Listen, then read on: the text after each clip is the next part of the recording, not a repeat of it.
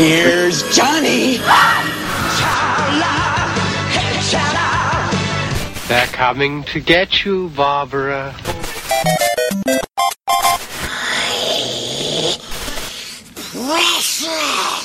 Expecto Patronum!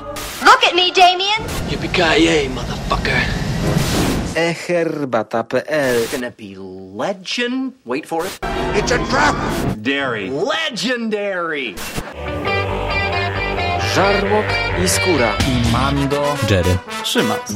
oraz nasi goście. Konglomerat podcastowy. Wasze ulubione podcasty w jednym miejscu. Zapraszamy. Zapraszamy. Zapraszamy. Zapraszamy.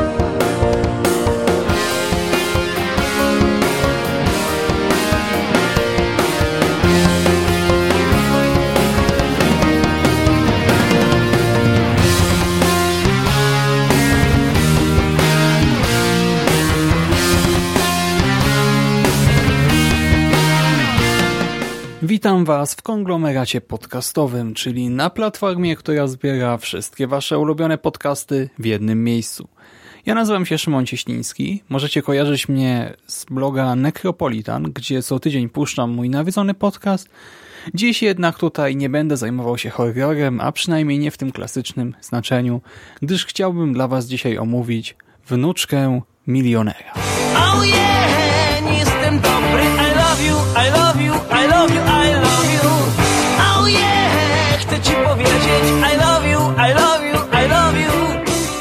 Wnuczka milionera to powieść autorstwa Lynn Graham.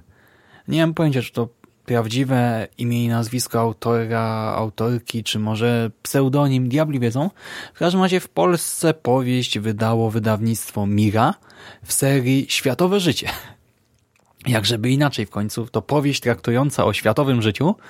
Okładkę ma typową dla Harlekina, tak, zero zdziwienia. Na pewno zobaczycie ją przy poście na stronie. Teraz tylko powiem, że można wyróżnić takie dwa typy okładek harlekinów, mianowicie te, gdzie bohaterowie są w strojach raczej wieczorowych i te, na których są w jakiś sposób roznegliżowani, zwłaszcza mężczyźni, tak bez koszulek, czy w samych slipach, czy po prostu bez koszuli. Kobiety czasem też bieliśnie, no to jest ta okładka z cyklu stroje wieczorowe. Wiadomo, ona i on, tak niedwuznaczna poza. No i teraz o czym opowiada ta powieść? W ogóle powieść, to też to słowo jakoś tak trudno mi przez gardło przychodzi w tym kontekście. O czym mówi ta książka? No to może przeczytam wam opis wydawcy. A brzmi on następująco. Milioner Alexius Travroulakis tylko dla jednej osoby zrobiłby wszystko. Dla swego ojca chrzestnego Sokratesa Seferisa. Tym razem prośba starego Greka jest nietypowa.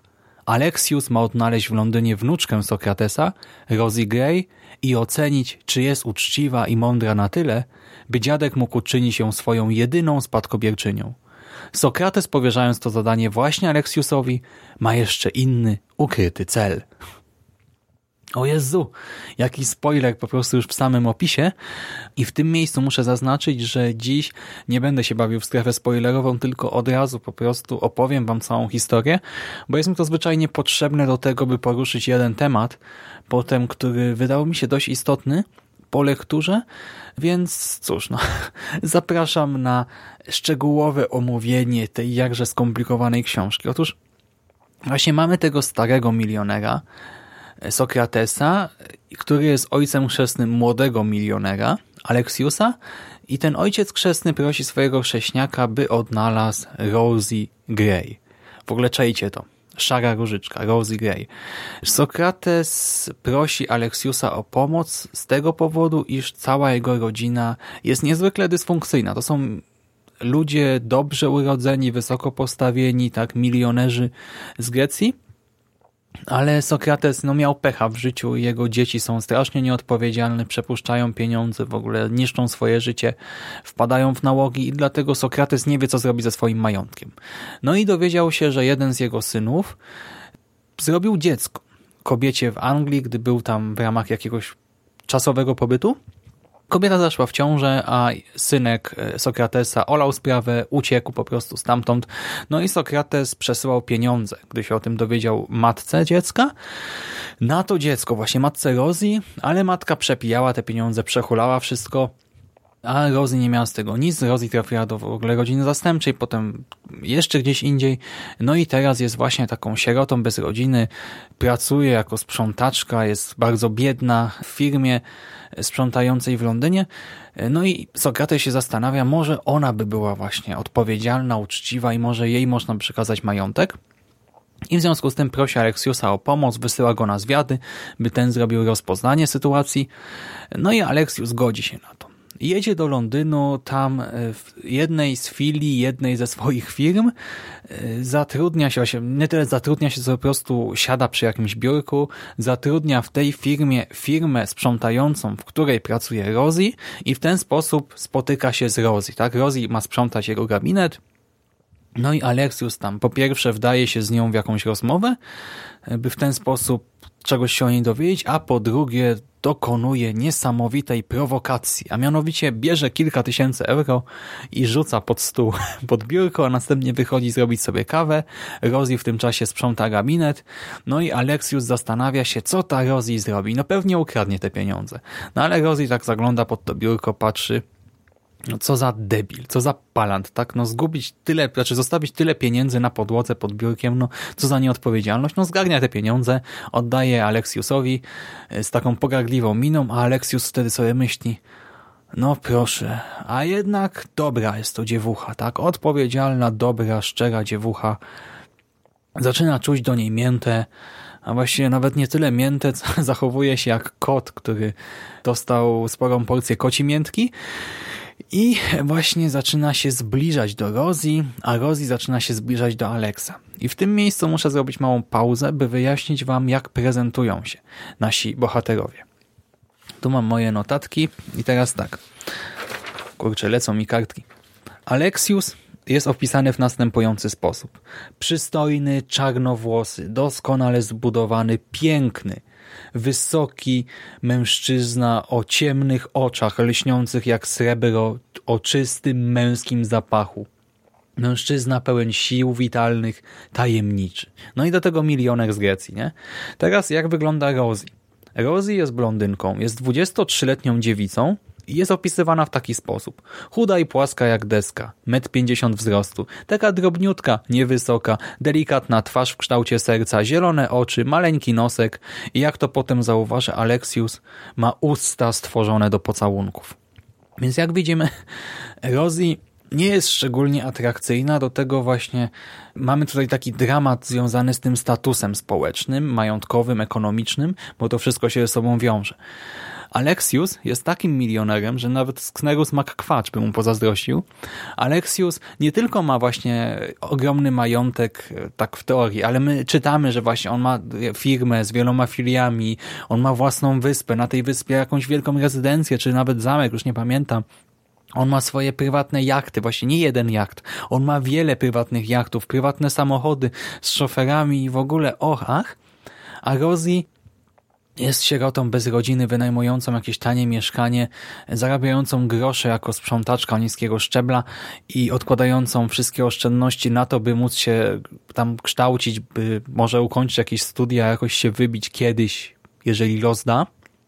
Więc no mamy taki konflikt już na tym pierwszym poziomie, ale do tego dochodzi drugi dramat. Nasi bohaterowie pomimo tej różnicy w statusie, w położeniu na drabinie społecznej jednak chcą być razem, ale tu się pojawia drugi dramat. Otóż oni pożądają siebie nawzajem, ale nie kochają się. Mamy pożądanie bez miłości. I o ile Aleksiusowi to nie przeszkadza, to już Rosie ma z tym spory problem i tutaj dochodzimy do trzeciego dramatu, bo nasi bohaterowie się ze sobą zbliżyli, tak doszło do seksu i Rosie zaszła w ciążę. No i wiecie, on chce seksu, ona chce seksu, ale ona też chce odrobiny miłości a on chyba jej nie kocha. Mówi jej, że ją pożąda, ale chyba jeszcze jej nie kocha. No i ona przeżywa wewnętrzny dramat, a do tego jakby tego było mało, Idą na USG, on spogląda na USG i nazywa dziecko bąbelkiem. Mówi coś na zasadzie o bąbelek, czy co to za bąbelek. No i ona jest przerażona, chwyta się za głowę i sobie myśli, Jezu, on nazwał dziecko bąbelkiem. Nie, nie mogę tego znieść, tak nie możemy być razem. No i zaczyna się dramat. Y, Zamieszkują razem na wyspie Aleksiusa, czy zamieszkują, no bo Rosie zgadza się pojechać do Grecji, poznać swojego dziadka, milionera. W międzyczasie na pewien czas zgadza się zamieszkać z Aleksiusem na jego wyspie, na jego prywatnej wyspie, w jego prywatnej posiadłości. No i on chce małżeństwa. On mówi, Rosie, przecież nie możesz żyć jako właśnie ta sprzątaczka teraz i w ogóle pracować, jesteś w ciąży, ma, nosisz w sobie nasze dziecko, moje i twoje dziecko, tak? Chcę, żebyśmy wzięli ślub, żebyśmy byli razem, ja ci zapewne godny byt. Ona mówi, nie, nie kochasz mnie, do widzenia. No i właśnie on chce małżeństwa, ona się nie godzi. On dalej chce małżeństwa, ona go odrzuca. On wciąż i wciąż chce tego małżeństwa, ale Rozy jest nieugięta. Nasza szara różyczka mówi nie i koniec.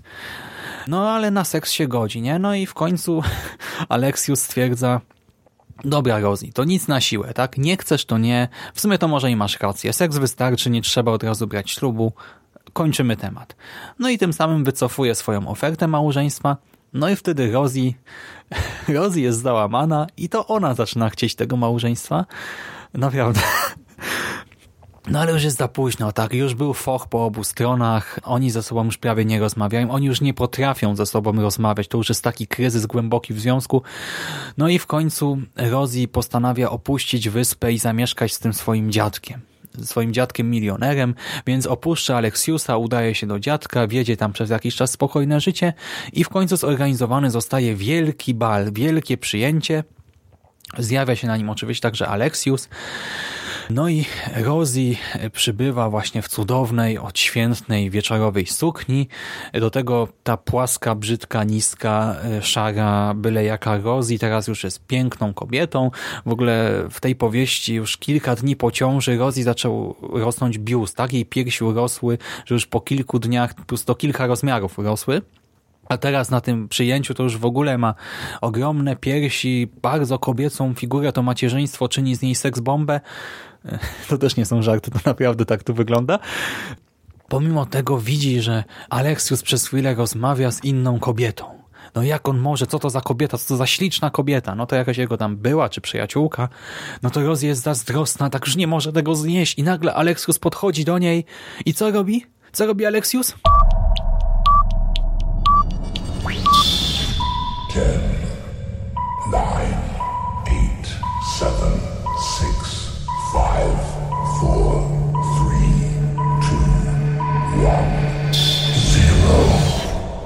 Aleksius zarzuca sobie Rosie na ramię przy wszystkich, wbrew jej woli, po prostu zarzuca sobie kobietę na ramię i wychodzi.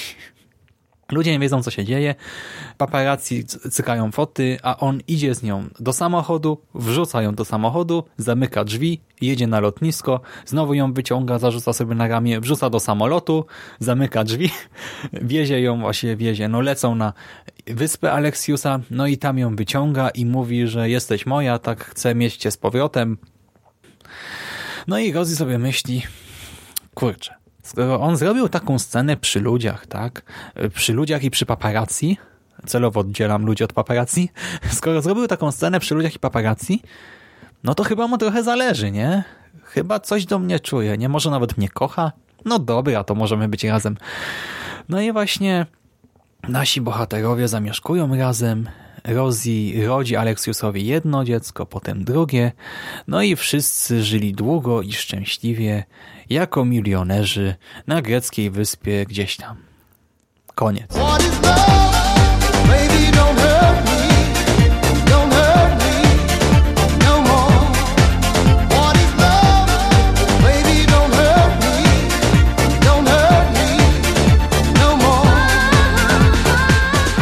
Tak, i teraz już znacie warstwę fabularną, to jeszcze może przytoczę wam kilka cytatów. Znaczy tutaj można by cytować tak naprawdę niemalże dowolne fragmenty. Ja sobie wypisałem w sumie bez żadnej, bez żadnego szczególnego kryterium kilka rzeczy. Ja wam przeczytam po prostu je teraz w ciągu, abyście wiedzieli jakim językiem jest napisana ta książka. Lecimy. pragnął jej jak wędrowiec wody na pustyni. Uśmiechnął się promiennie i zmiażdżył usta Rosie gorącym pocałunkiem.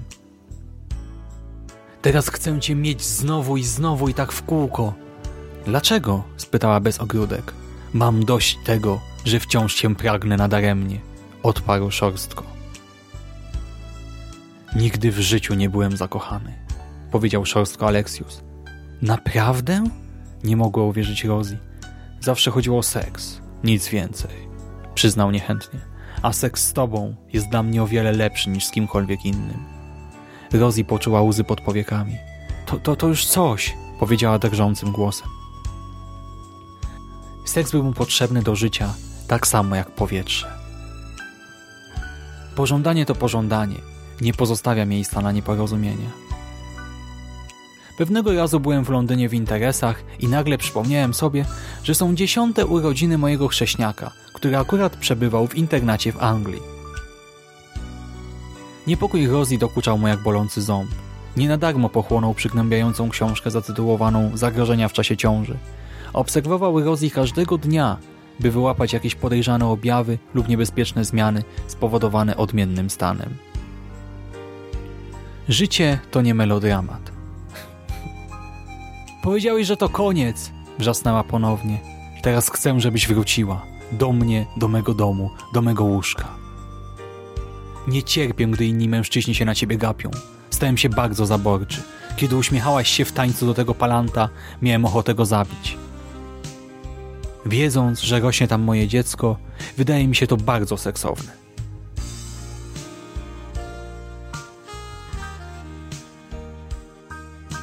I tak dalej, i tak dalej.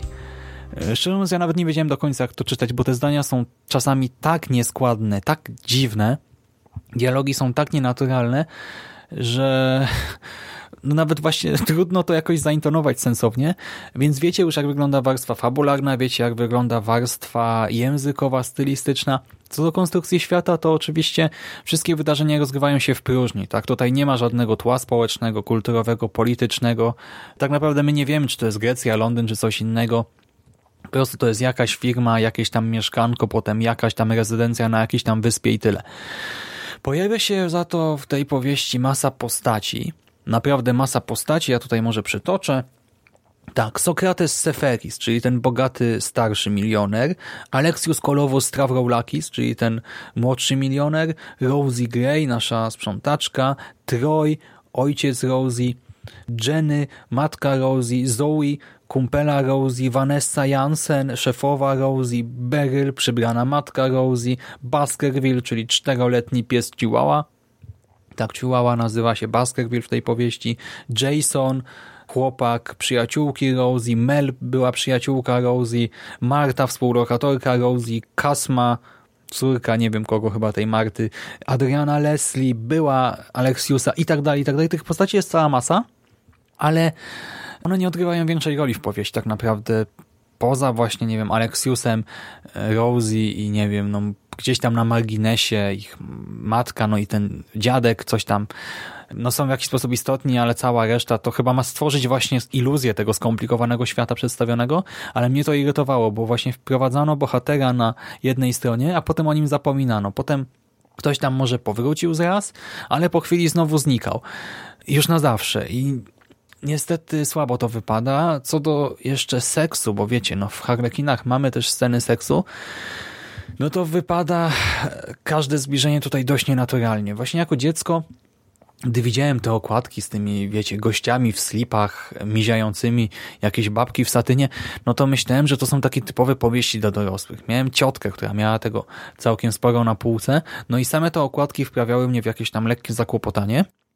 A teraz gdy już to czytałem, to te opisy też wywoływały u mnie pewnego rodzaju dyskomfort i zakłopotanie, ale nie przez, nie wiem, jakieś wyuzdanie czy coś takiego, a przez pewną absurdalność, bo właśnie to, nie wiem, miażdżenie pocałunkiem, czy naciskanie magicznego punktu, bo tutaj takie rzeczy się pojawiają, no gdy się to czytam, to człowiek łapie się za głowę i sobie myśli, Boże, co ja robię ze swoim życiem? Dlaczego ja to czytam? No ale to nie tylko w seksie pojawiają się takie dziwne rzeczy. Ogólnie, no chyba wyłapaliście, że jest żadne zachowanie nie ma większego sensu. Tak brakuje związków przyczynowo-skutkowych, brakuje jakiejkolwiek pogłębionej psychologii, e, jakiejkolwiek wiarygodności. Prawdopodobieństwo zdarzeń sięga, osiąga zero krytyczne niemalże już po kilku stronach. I to mówię ja, fan horrorów, często tych bardzo absurdalnych także. I właśnie w związku z tym wszystkim trudno polecić komuś e, tę książkę, znaczy polecić, no powiedzieć tak, przeczytaj, coś z tego wyciągniesz, nie może ci się spodoba.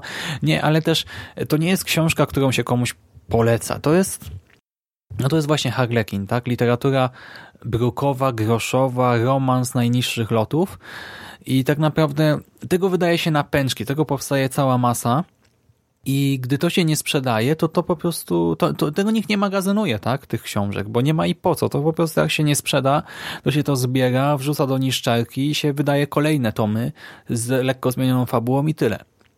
W ogóle ta nazwa oczywiście wzięła się od wydawnictwa, tak od Harlequin Enterprises Limited, czyli właśnie wydawnictwa książkowego z Kanady, z siedzibą w Toronto. I to właśnie Harlequin Enterprises Limited specjalizuje się w publikacji tych romansów dla kobiet. Firma istnieje od wielu, wielu lat, od roku 1949 do dzisiaj i aktualnie publikuje około 100-120, może trochę więcej tytułów każdego miesiąca. Co miesiąc, tak? 120 takich książek w 29 językach na 107 międzynarodowych rynkach na sześciu kontynentach, właśnie na całym świecie ludzie to czytają.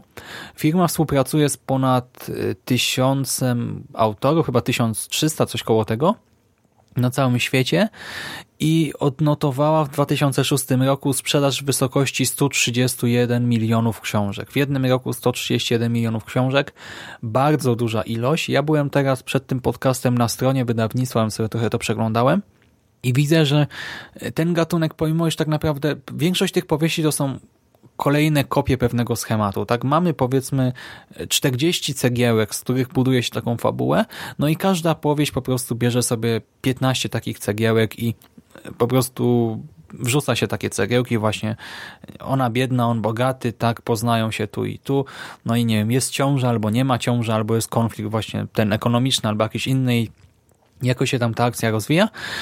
One są wszystkie podobne do siebie, ale teraz widzę, że też się tworzą jakieś podgatunki. W ogóle jest też taka seria z mniej harlekinowymi okładkami. Może właśnie po to, że jeżeli ktoś się wstydzi czytać harlekiny, to sobie kupi książkę z taką troszkę inną, e, normalniejszą, no, ale też no, po prostu stokową okładką i to pewnie treściowo się jakoś szczególnie nie różni, ale z wyglądu no wygląda inaczej.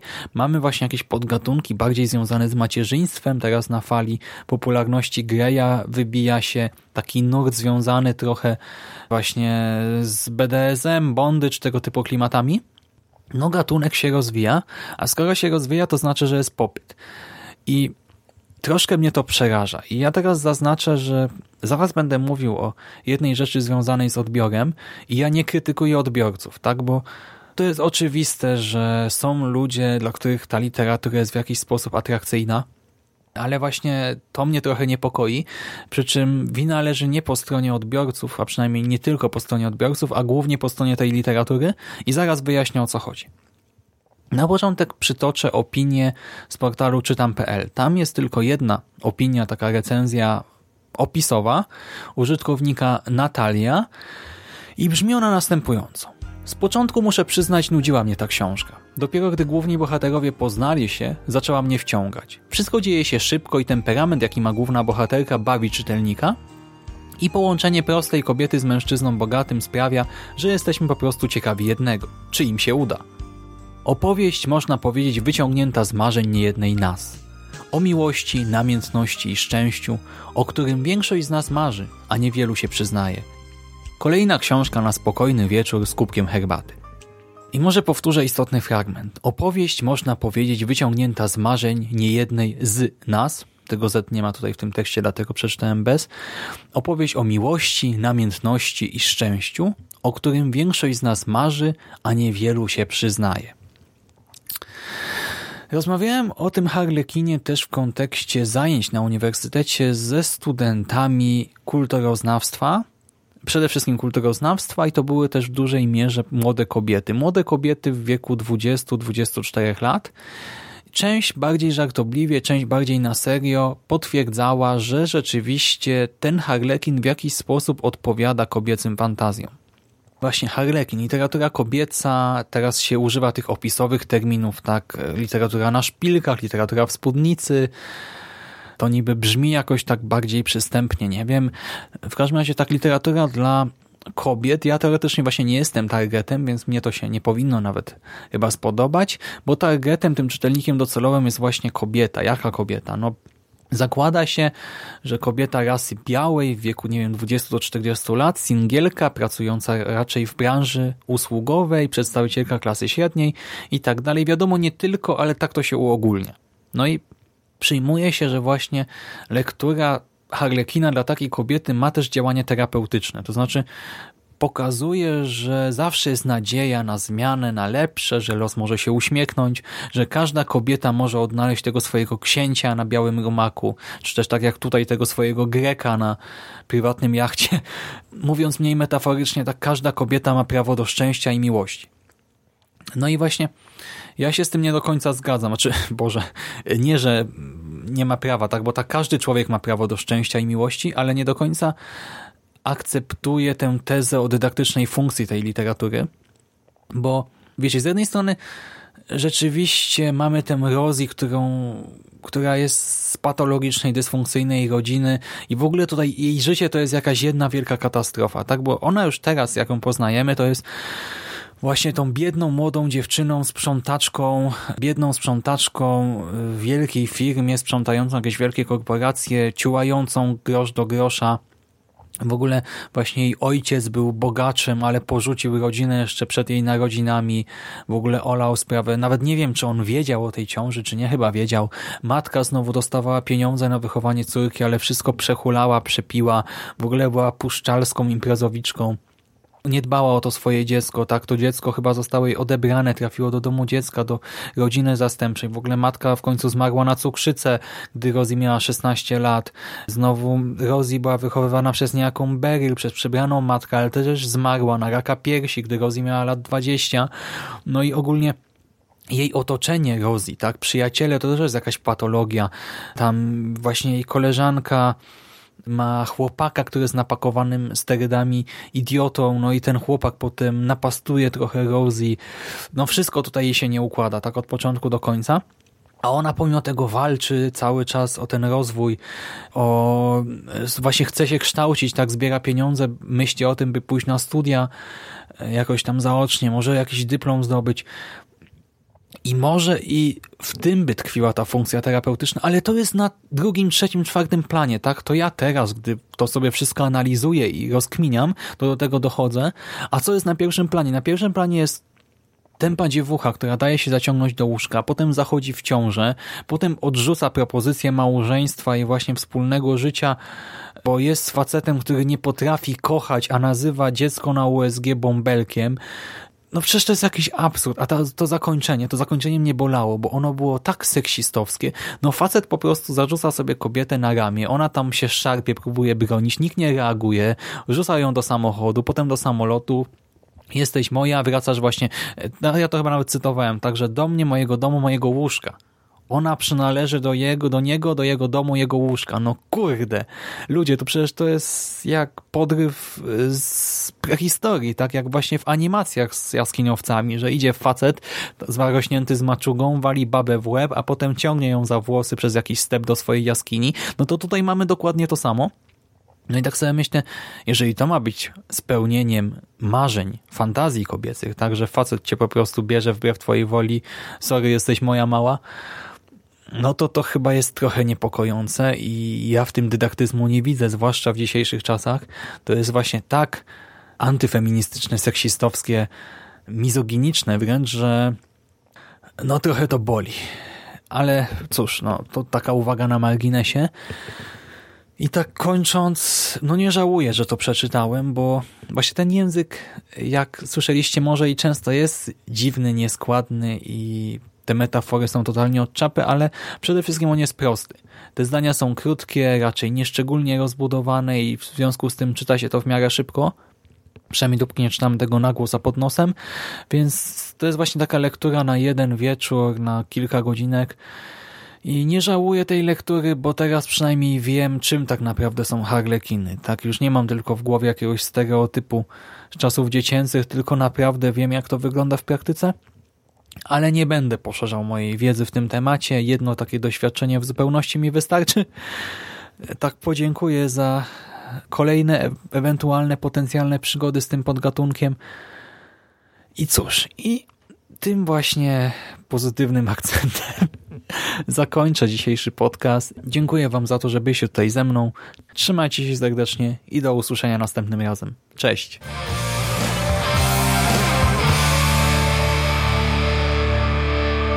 Finished? That's it, man. Game over, man. It's game over. What the fuck are we gonna do now? What are we gonna do? It's over. Nothing is over! Nothing! You just don't turn it off!